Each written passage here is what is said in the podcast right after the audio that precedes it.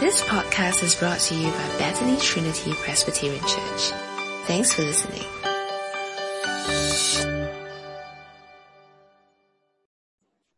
Good morning, everyone. It's really fantastic to see so many of you here this morning, and it's good to catch up with some of you uh, during the time that has happened in the breakout rooms as well as uh, just the time before we start service.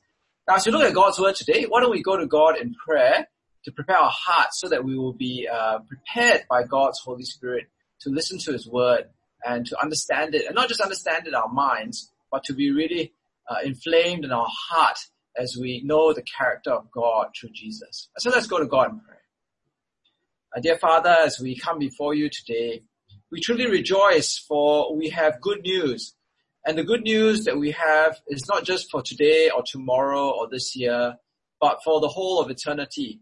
And we pray that as we come to Psalm 22, that we will truly be able, through your spirit in our hearts, to understand, and not just to understand, but to be touched in our hearts and not just touched, but really gripped so that we will be able uh, to be sustained in our faith, to draw confidence and to know the peace of uh, your relationship with us. And we pray for all these things in the name of Jesus Christ. Amen. Now, uh, again, I'm gonna uh, show you some of the old songs that uh, I know of. So there's this song that uh, I heard of many years ago, and I actually bought the album. So it's many years ago, like this is like in the 80s or 90s. So there's this guy called Bruce Springsteen. I'm sure most of you don't really know him. But anyway, he sang this song called uh, Brilliant Disguise. And the song is really a love song, but it's not really a love song, it's a heartbreaking song. Uh, because he's like looking at this woman he uh, married. Actually, this is, uh, apparently he wrote this in real life about his own experience when he was getting divorced. And he looks at this woman whom he thinks he loves, and they're married, but he thinks that she's just a brilliant disguise. And the whole song really re- resolve, revolves around this idea of doubt, right? Doubt. So you know, he, he thinks he loves her, he thinks he knows her, but he doubts about that love. He's not really sure about whether he loves her, doubts whether she loves him back. He doubts whether she really cares for him and is faithful to him. Now, as we look at today's passage, I think that it's a really relevant uh, idea of where we are looking in Psalm 22. Because Psalm 22 revolves around this idea of doubt. So as we look at the, the very beginning of today's passage, uh, is written by the psalmist David.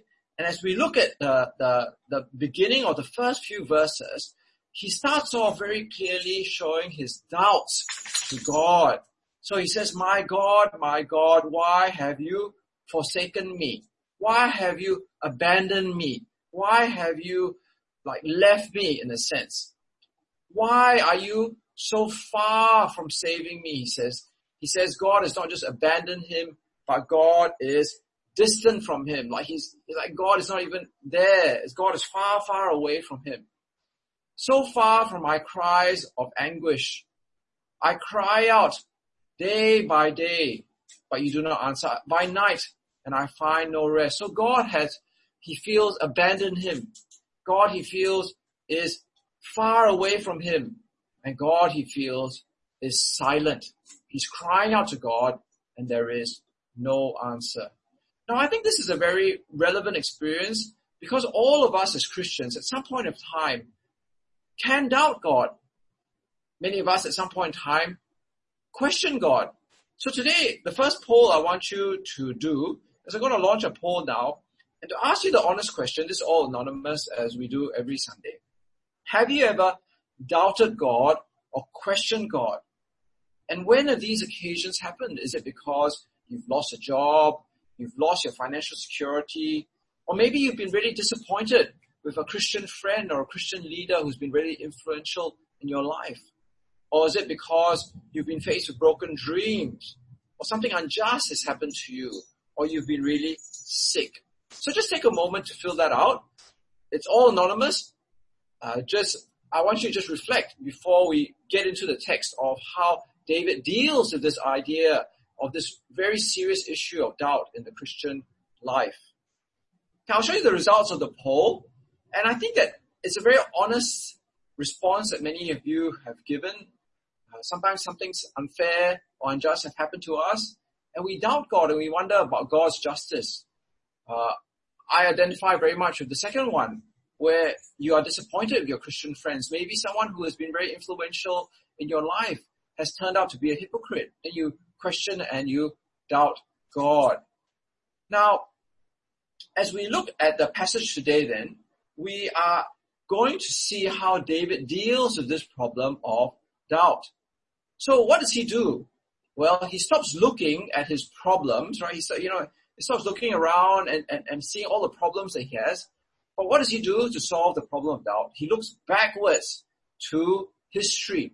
And you can see that in the passage by the use of this word yet, right? It's almost like David has this stream of consciousness.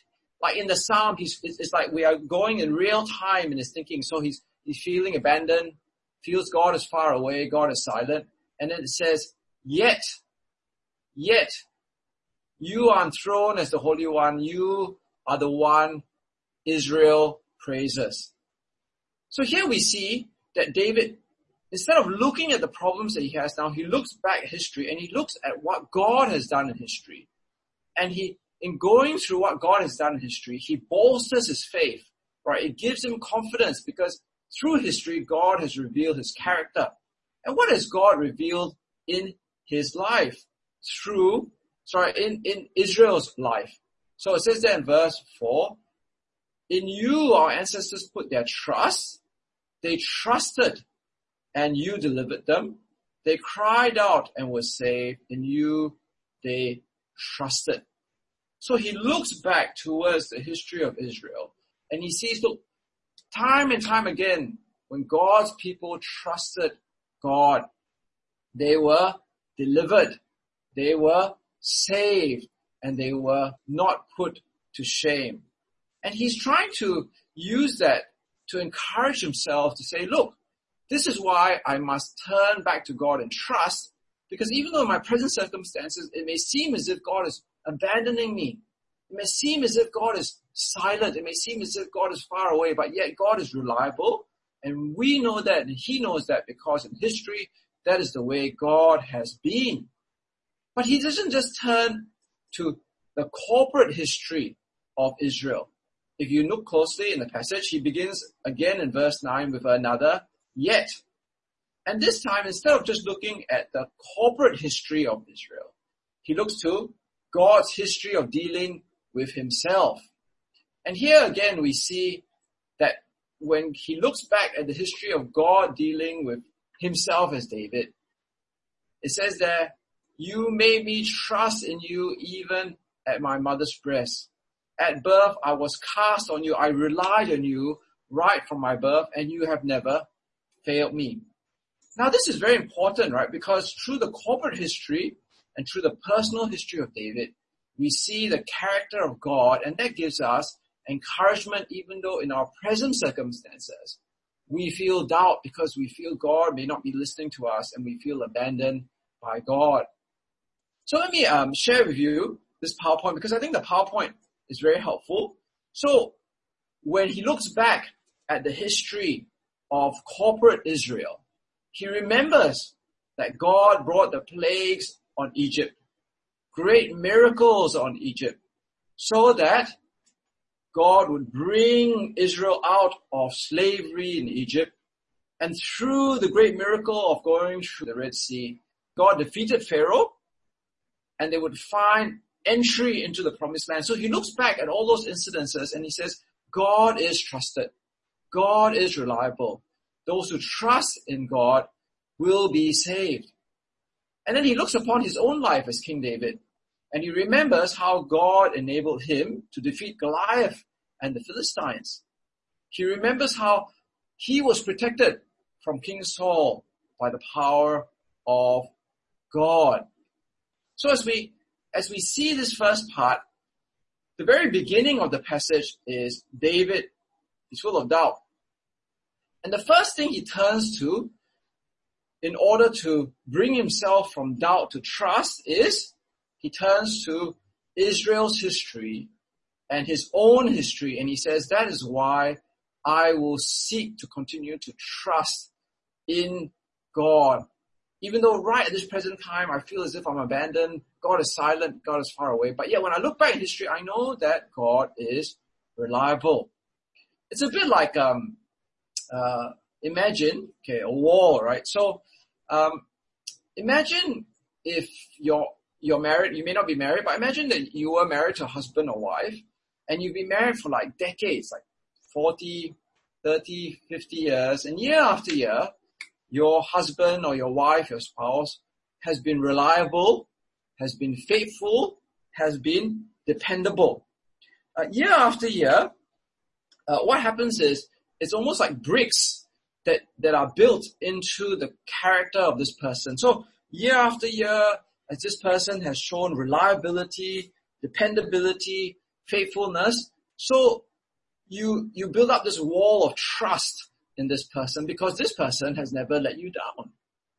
And in the same way as David looks back at history, he sees how God has built these bricks of faithfulness. Every time Israel trusts in God and relies on God, God delivers and saves.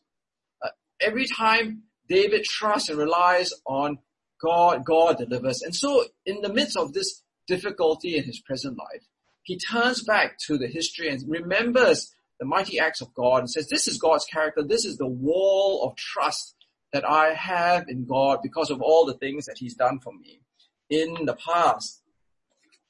Now, the, the, passage then goes on to look at uh, the exact situation that David is facing.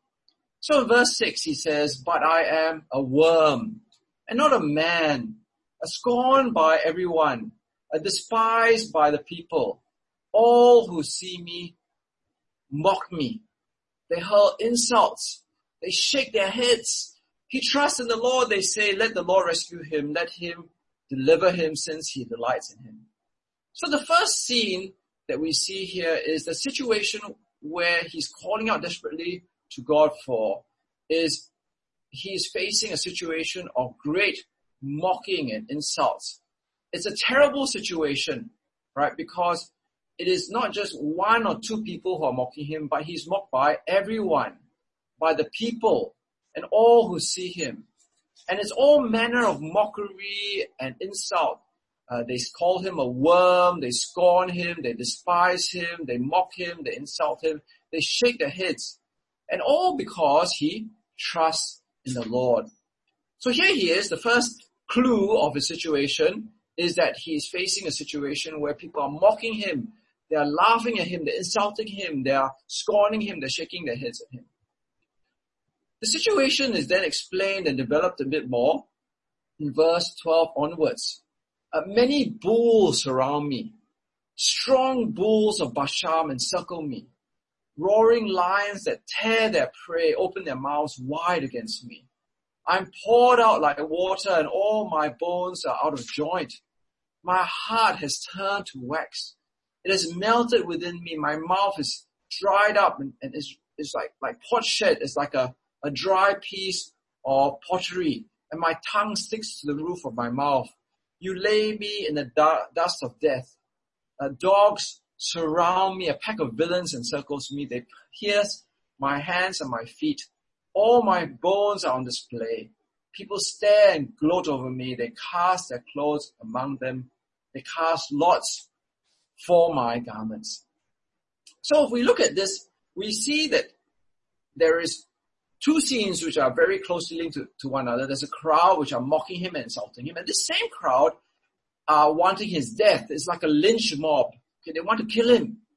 And powerful imagery is used here to show the the, the, the overwhelming fear that David feels, the overwhelming viciousness of the people around him. They're like roaring lions.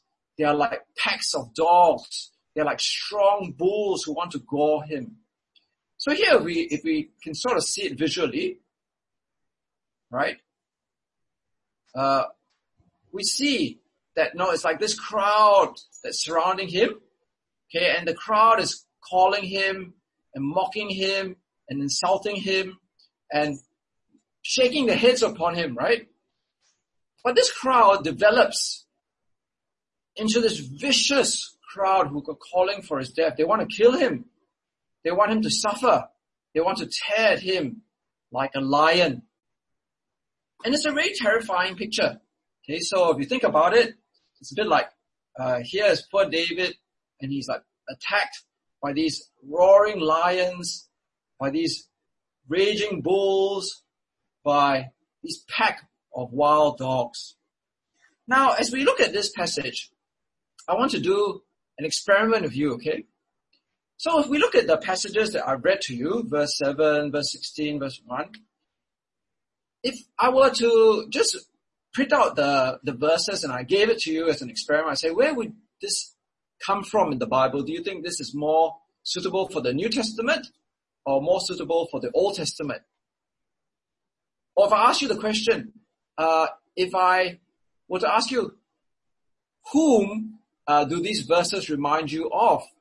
Right? If I was to give you these verses, who does it remind you of? Uh, most probably you'd say that this, these verses remind you of the New Testament. And they don't remind you so much of David, but they remind you of King Jesus when he died on the cross. And that's exactly what is happening here. Verse 22, sorry, uh, Psalm 22 is one of the most quoted Psalms in the New Testament. And many times it's quoted to show how it corresponds, shows how it, it fulfills itself in Jesus. So here in verse 7, we read, all, all, remember we said, we read that already, all these people who see me mock me. They hurl insults and shake their heads. He trusts in the Lord. Let the Lord deliver him. Sorry, let the Lord rescue him. Let him deliver him since he delights in him. And so, if we remember the crucifixion of Jesus, indeed all the people, all these people were mocking him. the, the Roman soldiers, they mocked him by putting a crown of thorns on his head and putting a purple robe on him. And they mocked him and slapped him and bowed down in mock worship before him. We read that the crowds and the teachers of the law, the religious leaders, they all shook their heads at Jesus and they made fun of Jesus. Even the people uh, who were walking beside the crucifixion scene, we were told, hurled insults at Jesus. And we remember also that the religious leaders, they mocked Jesus and said, he who trusts in the Lord, let the Lord rescue him. And last of all, before Jesus died, when he was actually on the cross, even those who were crucified with Jesus also insulted Jesus. But that's not all, because we also know that when Jesus died on the cross, remember, they pierced his hands and his feet. We also know that while Jesus was hanging on the cross, pierced by his hands and his feet, the Roman soldiers, they divided up his garments and cast lots for his clothing. And just before Jesus died, his last words were, my God, my God, why have you forsaken me? Now this is not a mistake. This is not a coincidence. But I think what Psalm 22 is doing is, it's actually showing us that the words of David in the Psalm, which were inspired by the Holy Spirit, they may be poetic, they may have some poetic license, but they are literally fulfilled in the crucifixion of Jesus on the cross.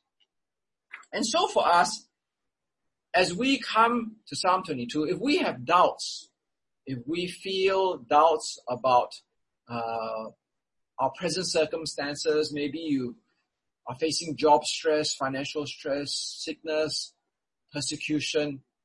Yes, we can turn back to the history of Israel to show the character of God. We can turn back to the history of King David again to show the character of God and this builds brick by brick the faithfulness and the trustworthiness of God. But more than that, I think that as we come now to the fulfillment of Psalm 22 in the person of Jesus, then what Psalm 22 actually teaches us is that God is worthy of trust because on the cross of Christ, God has fulfilled Psalm 22. But more than that, in the cross of Christ, we see that Jesus, after he dies and goes to the ground for three days, God indeed rescues him, raises him up, and delivers him from death. And so, we do not just look back at the history of Israel at the Exodus. We don't just look back to the history of David, but we look back at history in Jesus, which is even greater. For God raised up Jesus from the dead and delivered him. He who called out to him and cried out to God was entrusted in God was delivered by God and rescued by God himself. Now, what is really profound and deep in verse 22 is that really verse 22 could have finished quite early on, right? But when we look at the passage, we see something absolutely profound happen. Uh, because even though by verse 21, we see that God has indeed saved and rescued and delivered Jesus from the sword and from the wild animals and the pack of dogs who want to kill him. But yet in verse 22 to 31, we have a whole lot of more that God speaks through David to tell us why our trust is so worthwhile in God. Because you notice here that we began with doubt. Okay, we began with doubt. David doubted in verse 1 to 2. And then he moved to this idea of trust, trust, and trust. But now, in verse 22 to 24, it says, he, he, in the Psalm, David asks all who fear the Lord to praise God. All you, the descendants of, Jacob, to honor him. Revere him, all you descendants of Israel. And the reason we are supposed to do this uh, is not just because God raised Jesus back to the way he was, which is like, you know, back to human life, but if you notice, the whole of verse 25 to 31 shows this picture of where the rich and the poor, the, the, the, the ends of the earth will all worship God and all worship Jesus. It's all the ends of the earth, right? All the poor, all the families of the nations, all will bow down before him.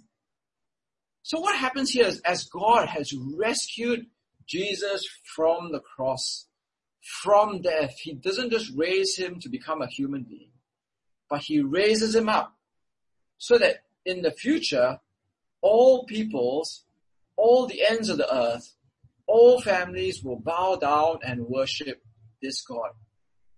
Now, why is that so? Why is that so? And this is where it is so important, this one word, right? Because dominion, dominion belongs to the Lord. Now, I want to spend a bit of time on this word dominion because it's not a word that we use very often. But what does the word dominion mean? Okay, so for you, those of you who might be using your ESV Bibles, dominion means kingship. Okay, kingship. But I think it's it, it's kind of like weak, right? Kingship. I like the word dominion. See, I remember when I was very young, uh, my um, mother, uh, the, one of the only things that she taught me as a Christian when I was very young was uh, the Lord's Prayer. So she taught me the traditional version. Okay, so you know it's like the "Hallowed be Thy name, Thy kingdom come, uh, Thy will be done" version, right? But there's a part at the very end of the Lord's Prayer, which is not actually in the Bible, but we, we, we always add it on. It says, for thine is the kingdom, the power, and the glory. And I think that captures the idea of dominion. Is that Jesus has been rescued and saved for dominion, for kingdom, for power, and for glory. And this is going to happen in the future because God has already raised up Jesus. But what's really amazing is, even though this is all going to happen in the future, right, because it keeps saying this word, which is a future word, will, right, will serve him, will be told, will proclaim. But notice something really weird. He says he has done it. It's almost as if God is so reliable, his word is so powerful, he has kept his reliability and shown it in so many generations, he's built up this brick wall of reliability that we know that when he says he's going to do it, what happens in the future is like what's, it's almost equivalent to it happening in the past. Dominion for Jesus, dominion for God, even though it belongs in the future, is already seen in God's eyes as something that's already happened in the past. He has done it. And what a wonderful thing it is. Because we do not just trust in God because of what happened in the past, we trust in God because we know what's going to happen in the future. What it means is, uh, God in Psalm 22, and I, I want to see something really interesting here, right? Because in Psalm 22, what seems to happen is it began with doubt, and then it moved on to trust, and it ends with praise, right? So it begins with doubt, then he says trust, trust, trust, trust, because of what happens in Israel's history, in David's history, but then by the very end, it says, praise God, praise God, because dominion is going to come through the kingship, the glory of Jesus Christ. And I think that's so important for us to remember that we, we do not live for today. Let us not focus on the problems of our present. Because we are not creatures of today, we live for eternity. As Christians, we live for eternity, we live for dominion, the dominion of Jesus. I've been reading this book. You see, it's actually called uh, Dominion, right? And uh, it seems to be uh, like a very happy coincidence that I was reading this book as I came across this word in Psalm 22. But it really reminds me why, even though I may have disappointment of God, I may have questions of God, I may doubt God, but yet if I take my eyes off my present problems and I look at God's faithfulness in the past, and I go, look at God's certain future coming up, then I must trust God. It makes sense to trust God. And I must praise God because He is a God who will save and He will bring dominion. So the last, uh, for conclusion, uh, I want to do another poll now. And, uh, okay, this one you have to, uh, see how quick you are. So this is the question. Okay, this is a question you never ever thought that you'd uh, ever ask yourself, right? Okay, so uh, what is my WhatsApp profile picture? Okay, so you all have to do it. I want to give you like 10 seconds because you know, if not, you all get it right very quickly, right? So what's my WhatsApp profile picture? Have you all got it yet? Okay, I've got to look for it myself. Okay, when I find it, then, uh, okay, I've closed already. Okay, end poll. Okay, great. Okay, so actually, well, some of you, uh, I, I, can see why um, Andrew Wong asked you to ask which app you, you all use, but obviously you're very confident with your WhatsApp. So um, the WhatsApp picture is uh, it's uh, the word uh, eternity, and I use that uh, WhatsApp picture to remind ourselves that, that that we don't live for the present, we don't live for today, we're not creatures for today. Uh, if we learn anything from Psalm 22, we live for the future, we live for the time of dominion of Jesus Christ. And we are confident that because God has shown his reliability, his faithfulness, his dependability, we can trust in him because he may not solve our problems today. He may not answer all our questions today, but in the whole light of eternity, when dominion comes, uh, we will see all our problems, all our questions, all the issues that we have in this world, they will all be solved in the fullness of time. Let's go to God uh, in prayer. Uh, dear Father, as we come before you today, uh, we really want to thank you because through Psalm 22, uh, you are very real with us. You show us how even David, the psalmist, uh, deals and struggles with doubt and questions uh, whether you are listening, whether you are distant, whether you have abandoned him. But through looking at your mighty acts in history, in the history of Israel, in the history of his own life, he realized that he must trust you. For all who trust in you will be delivered. They all will be saved and they all will be rescued. We thank you so much that we live this side of the cross, for we see even more so through the fulfillment of Psalm 22 in the life of Jesus, that you raised him up from the grave. And you didn't just raise him up so that he would become a human once again, but you raised him up so that indeed he may be ruler of the world under you, that he may have dominion. Dear Father, that time will come. It is so certain that in Psalm 22 it says, you have done it. And therefore, we pray for each and every one of us, no matter what troubles we face today, no matter what heartache we have, no matter what fears we have, no matter what tears we are experiencing, that we will continue to trust in you, both because of what you have done in the past, but also because we know the dominion of Jesus is coming. And in that time, all our problems will be solved.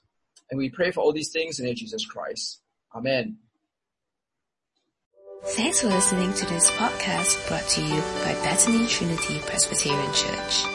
For more information, visit us online at busypc.sg.